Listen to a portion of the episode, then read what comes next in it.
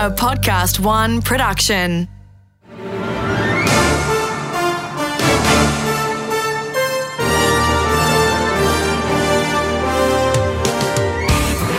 From the Inside with Peter Rix.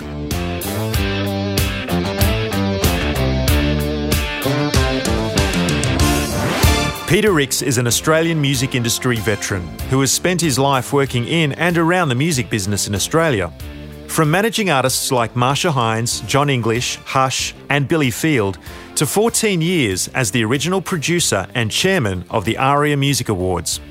Along the way, Peter has made a lot of friends, and it's some of these friends that you'll meet over the course of this series. They're the success stories, the survivors, the maniacs who helped steer the Australian music business from the 70s onwards, and somehow they're all still relevant and thriving today. You'll hear their stories, their triumphs, and their troubles.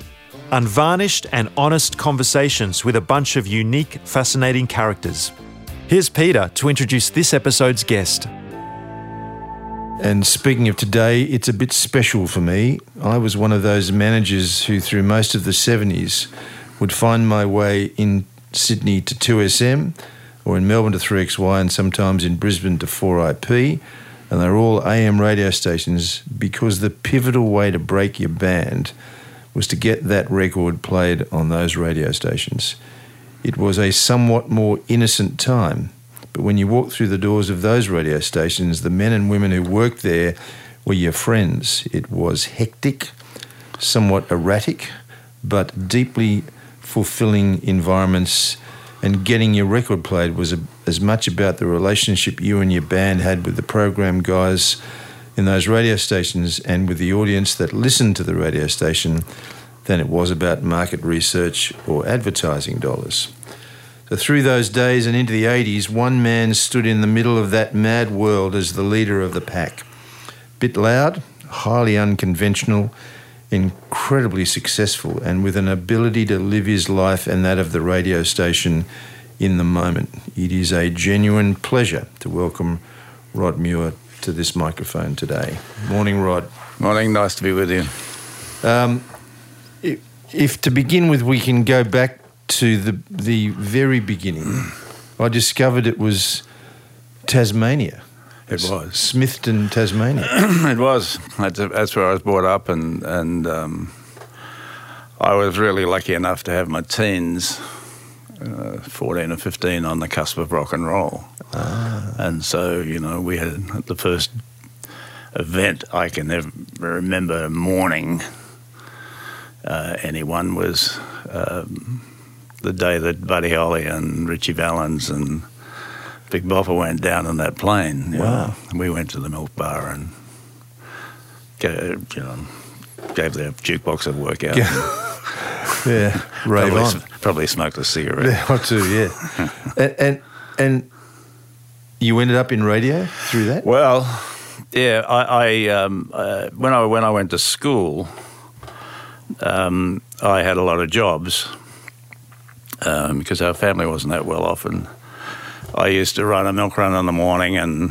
um, go to school and then have a job afterwards. And I remember my Saturdays were really I would uh, run about five, four or five miles on a milk run, right, and then I'd race thirty odd miles professional uh, road racing, bikes, and take that money. Yeah, wow. And then boundary umpire in the afternoon for Australian rules. So Michael Chugg wasn't commentating these races by any chance? No, no, no. He was in the big time. He was in Launceston. We, Ah. were, we were very small. Burnie was our biggest town. Anyway, I, I became a, a, an electrician, and they made me stop all my other jobs, and so I dropped an enormous amount of money to become an apprentice, Right. which was against my grain, and I didn't particularly like it. How old were you?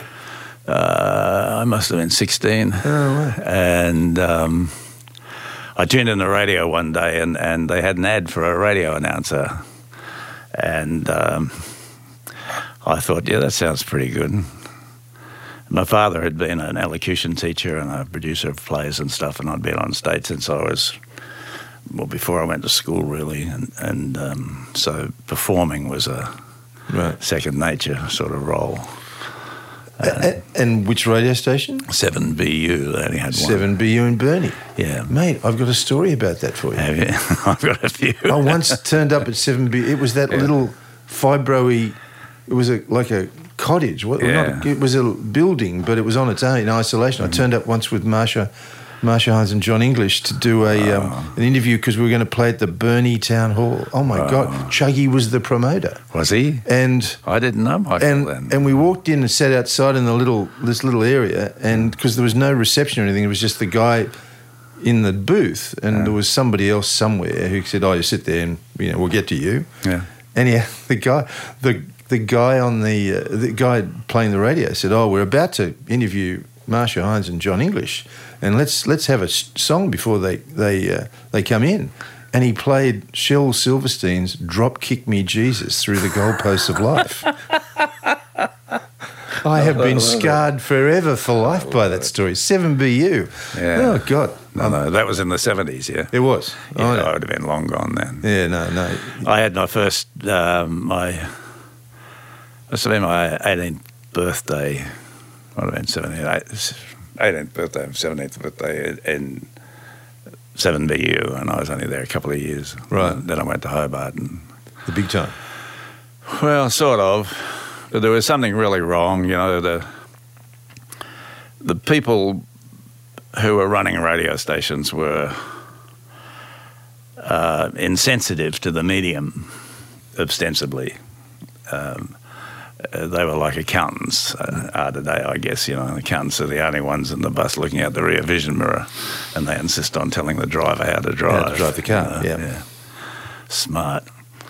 And uh, so I went to from there to Launceston, where uh, the guy that was running the radio station was a uh, an entrepreneurial sort of a guy. He'd come out of movie theatres, Right.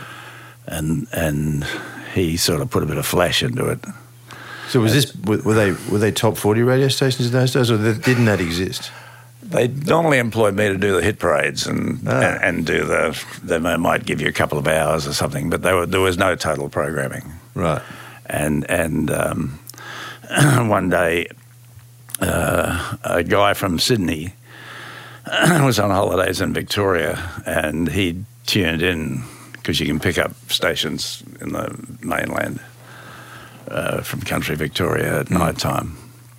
It rang me up and offered a job um, at 2SM um, because um, they were losing one of their main guys, and I said I'll have a look at it. And anyway, I was busting my guts to get there, of course, and I went to um, to Sydney. and the story was, it was Bob Rogers who was leaving uh, to go to 2UE. The way S two SM through you sort of infiltrated itself into the local business. That that's the thing that I have such fond memories of. That you know people would whinge about only having thirty or forty songs on, on the uh, on the on the rotation list, but mate. I, I don't think any radio station ever had a closer relationship with the business than they No, did. No, that that was really just the way we were. That, that was that was just a personal thing.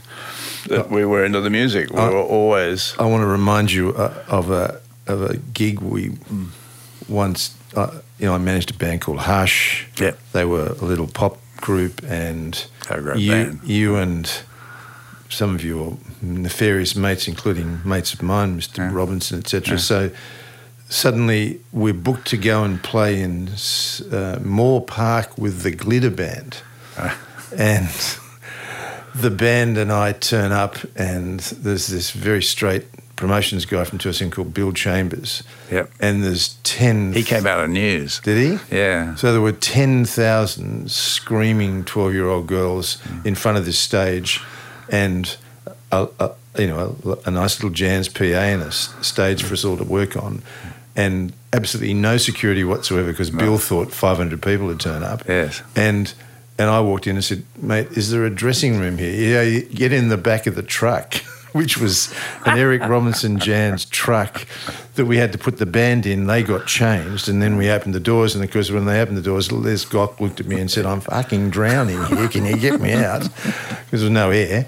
And then all I could think about was the glitter band were going to arrive, and I had no idea how they were going to do it. But when they turned up, I mean, I, the, the Hush Boys got a great reaction. But at that stage, um, when the glitter band got on, walked on stage and started doing, you know, do want to be in my gang or whatever it was, Yeah. without Gary, mind you, but Yeah. all of a sudden it was a riot, and and you sat there going, this all happened, and the next week the the band's s- single Yeah. get charts. Yeah. week straight after Yeah. that, it changed. Yeah. and that that they were. Oh my goodness! They were days that I, I always remember fondly. Well, the, the, you should take risks. You know, I mean, it's not you don't, you don't take risks. You take you do things because you, you you you think they'll work. yeah, Uh, but you've got to give everything a fair go. And so if you're going to take on a record, you jump on it and play the hell out of it, and, and but get off it quick if it's wrong. You know, and you can tell pretty quickly if if, if it's going to work or not. You know. so then 2SM starts to throb, Yep. and then it grow, the, the your world grows. Yes. So 3XY was next. Well, yeah. I, yes, yes, yes. And I did the same deal in Melbourne, you know. I said, look, um, um, you're going to cut your content. I might have taken him down lower than, than 12, but, you know, I said, you're going to cut your content. The laws of the land are such that I cannot change. Um, I can't be in control of what goes to air because I don't work for you. Um, and I got 10% of their increased gross revenue. And, the, and they were the bottom of the pile. And so it was quite a lucrative contract, which I had to share with the, the Catholics. Of course. And so they got me to sign this contract that in today's terms would have been unconscionable. But, you know, I just said, yeah, sure. Also, I mean, I trusted them and thought, you know, how bad can a religion be? Hmm. I always thought it was. I always Pretty thought funny. it was a. It was a. I'm, I'm interrupting hmm, your flow here, but uh, it always. It always. Um, th- there were moments we would often discuss that. Uh, with because 2SM I always thought stood for St Mary's, and then I found out Yeah, later it it was, was St Mark's. It was St Mark's, Yeah. some some church in Drummoyne. But all, all we could ever talk about was every time you walked in the door, God, I hope while the band's on on air, the Pope doesn't die. Well, that's true. That's true. However, I had a sign in my office which they made me sit in the administrative area, and on the back wall behind me, I had this tapestried sign saying, "Yea, though I walk through the valley of death, I fear no evil, because I'm the meanest son of a bitch in the valley." and these priests would come in and ask for favours and stuff, and Yeah. oh god, you know they go. So slow, slowly though, that that three XY became like there was a network grew out It's of the same. Yeah, yeah. we and, just use the same format. and four IP did this. same pretty well. Yeah. yeah. So the denim circle with the with The denim logo actually came out of Queensland. They thought they had this great idea, and, and they sent it down to me. Say, what do I think? And I said, yeah, that's great, but I'll fix it up a bit for you. And tricked, course. tricked it and made it a little bit better because it was a bit Queensland, but. Uh, no, every, everyone contributed, but it gave you the sense like I have David Frost Yeah. Uh, come out to Australia, and that's something I learned off you guys was that you know you, when it came to speaking to talent, no talent was too big. You know, I mean, if Chuggy could get God on the phone, it's not a problem to him. He'd just get an appointment, and and yell Yes. very loudly, and Yes. God would come to visit. well, that's possible too. Um, um, uh, and and David was. Um, uh, I said to him, "Will you come to Australia and will you read an ad an hour?" And he said, "Yeah, sure, Rod. Sure." He's a very easy guy to get on with, hmm. and because we'd settled on the money, and I and I'd done the maths, and then I rang every station in Australia and said, "I'll give you David Frost for three hours a morning for a week, if you just give me one ad an hour." Right. and no money. And David Frost will read the ad. Then I'd go to the advertisers and say, "Look, do you want David Frost to read your ad? You know, make a bid." Man, you really were the sales manager of this thing by then. That, that's that's part of the well, game. Well, putting a isn't it? deal together, yeah. But that, I mean, that's what I've done all my life. Radio legend Rod Muir. This is From the Inside with Peter Rix. In a moment, Rod talks about how he came across FM radio and his fight to get FM radio to Australia. It meant going all the way to Canberra. So somewhere in the middle of those of that seventies, even out of that those those remarks, becoming the leader as is which is I always find different to being the manager. I mean, management is a is a different thing to actually setting setting up a process of leadership through an organisation. Well, what does the manager do? Well, they get in the way a lot. You tell me that again. Yeah. So, but but here we are. Here you are. You've got Sydney, Melbourne, Brisbane, Adelaide. No, I didn't because my first wife's family were in Adelaide, and that was a no go. I wasn't going to go there. all right. Perth. Yes. Right. So so then it came. It gently or otherwise came to a conclusion for you. But there was Digame arrived as well in the middle of this. Well, Digame was a result of the 3XY contract. And I said to them, look, I will move out and I will go and run, Dig- we'll, we'll call it Digger May. And there was a great musician called Peter Martin Oh Lord, yes. who uh, had the Southern Contemporary Rock Assembly. Yes. Uh, who was one of my favourite people. And, and I sort of got Peter to come across and be with us because we needed people like that. And I said, I need a name for the company. And he went away and he came back and he said, Look, I can't really think of anything, but it's Spanish, the little I know of it, decame, is speak to me. He said, and if we bastardise it, Australianise it, we'll call it Digame, and we'll know the answer. So that's where it "That came from. Yeah, yeah. I have tried to, to, uh, over the years, occasionally to, to sort of in the world of Google so Hmm. to find out if there was a meaning for it, but there's No. there's not there. The, the meaning came from decame, Yeah. speak to me. So May became you, you sort of moved out of the two SM building because in those days Yeah, we still were parents over- were- and you're over in North, North Sydney, yeah, yeah. That that there was dear Trevor Smith Yes, he was. and yeah. John Torv. John Torv, yes. and that, were they the were they the your two?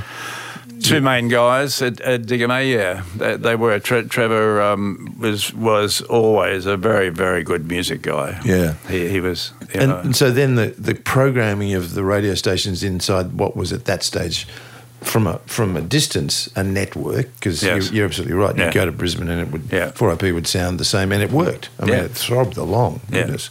But the music business throbbed at the same time. Yeah.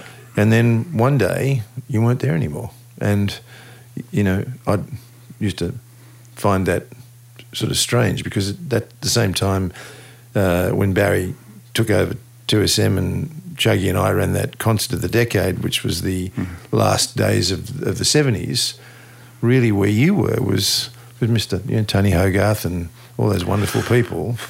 Um, that th- you were at that stage, you'd left that to ferment a, a, a, a dream to, to start FM, correct? Well, I'd always yes, yes. I, I while I was working in America the decade, a decade before, I had become aware we had an FM station, and it was in a in a little closet down the back cupboard that played elevator music. That's what FM stations did in America, Right. In in those days. And, but but I was very aware of its of its of its uh, possibilities. I mean, the highs highs were there, the low lows were there. You know, I mean, it it, it was a much better Well, the- sound Oh, the music, the clear. and and yet the music came alive, you know. Yeah. And, and but um, uh, I had um, told 2SM that I wasn't going to work with them anymore, and they pulled the contract thing on me, and they um, were quite serious about. I mean.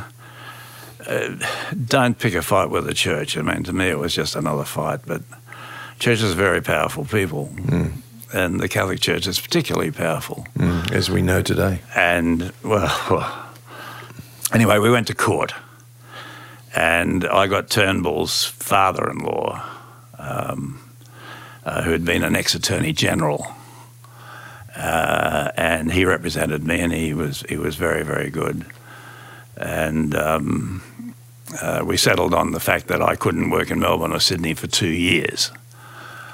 Uh, and I had to stay alive. Uh, uh, and I was not getting on that well with my wife at the time. And, well, it, you know, it was a, a marriage where it was at the stage where till death do us part was running through the back of your mind.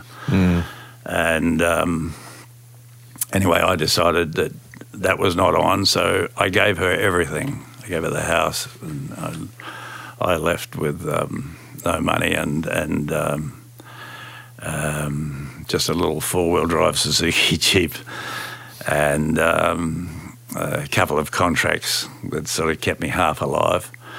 And for two years, but I had it written into the agreement that I could uh, lobby for the introduction of FM at that time. So it became Exhibit A. So when they tried to crucify me before the broadcast tribunal and applying for a license, because they tried everything, you know, and, and you you learn to dance uh, uh, really quickly, mm. and so.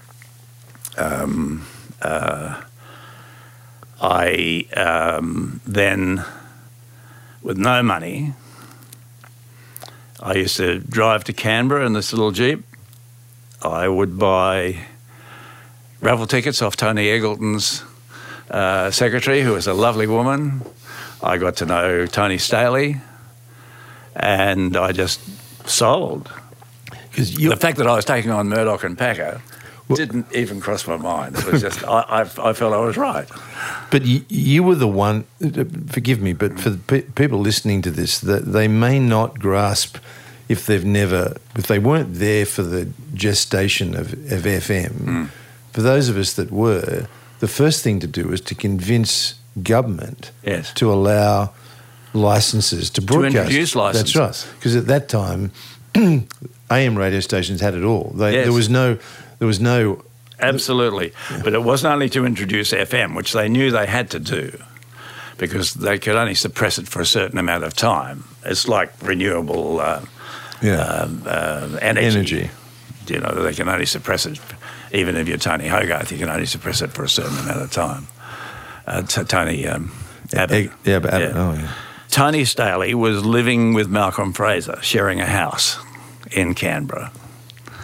And he was the prime minister, and so he had a little bit of leeway, there. Murdoch and Packer were the prime protagonists, but every AM station in Australia and the church was very active in this, that they were the sole custodians of, of abilities to make this thing a success. Oh, so so the AM stations were okay if they, they believed the, it was their inherent right to own to the get FM the stations as well and and um, all I had to do was to sell. The simple facts was that a if you have problems with media now, which you do. Uh, the the easiest way to get around this is to is to, is to have have which which they should still have this attitude should should be to spread ownership because with spread of ownership you're getting more points of view mm. and less intensity and less less muscle from the people who want to misuse that circumstance. Mm and and um, anyway, um, I was uh, washing up dishes in a, um, a, restaurant which was losing money with, with my kid sister um, uh, in Hornsby, and I got the call from Tony Staley saying we won by one vote. Oh. It was that close. That was and a hell of a day, though, mate. It was a big day, and and then, and then so then we could put a company together and and and and apply. And of course, you know, every man and his dog applied. But we had the points on the board, you know, and and uh, they were desperate to want it to be successful. And, and, how long did how long did that go on for though? Was it three years, four years? I suppose yeah, I was out of the game for probably three, three, three or four years. Because I know, I know Triple M went to air in 1980. Uh, 80, 81, yeah, and and I remember um, I can't remember what, what I said, but I certainly gave the Catholics a burst. I told them that uh, they were going to leave the business and would they please be quick about it and be tidy about it. Well, and, they, and, and, they did. And they the did. Business, yeah, yes. yeah. And then the poor engineer, who was who had come to apply for the job, um, with another guy who, who was licensed to do the job. But of course, everyone who was licensed to be your chief engineer, which you had to have one, was not the sort of person that you would be warm and friendly towards. And the engineers, if you'd ever worked in the industry, were always a problem. Yeah, they were the bastards that you know they were nearly as bad as the sales managers. And and so this guy came as a friend. And I got to talking to him, and he was an engineer, but he was unqualified. And I said, well, and it turned out he was a drummer in, in, in a band. And I said, You're exactly the guy. You've got the job. And he said, I can't do the job. I'm not. I said, I'll pay someone to sign the bloody papers. Don't you worry about it. You can do it. And so he was full of enthusiasm and he was he was you know, very diligent sort of guy. Excuse me, this was Frank? Mancini. Yeah, yeah. And so Frank, so so I'm going to air, and I've just given the Catholics a serve, and everyone's going, please shut up, don't get, let's lose the license before we start. And and I've got uh, Neil Young's "Rust Never Sleeps," which I thought was a very appropriate song to start with. That was the first song. Yeah, and and and and there's two versions. There's an acoustic version, and, and there's a there's a, a hemorrhaging um, a mm-hmm. distorted mm-hmm. guitar Guitar- version. yeah, yeah. So of course I played the distorted mm-hmm. guitar. Of course and you did. Mancini shit himself. he was running. He couldn't believe that he'd done the perfect job, and this distortion was coming out. he never forgave me. In part two of Peter Rix's conversation with radio legend Rod Muir, Rod talks about the launch of Triple M, those early days of crystal clear FM radio, and working with top rating breakfast radio host Doug Mulray. Rod also finally clears up the story about his last days at Triple M, the chainsaw, and the boardroom table. That's next time on From the Inside.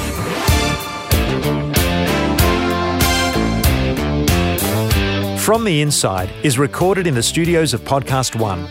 For more episodes, head to podcast1.com.au or download the Podcast One app.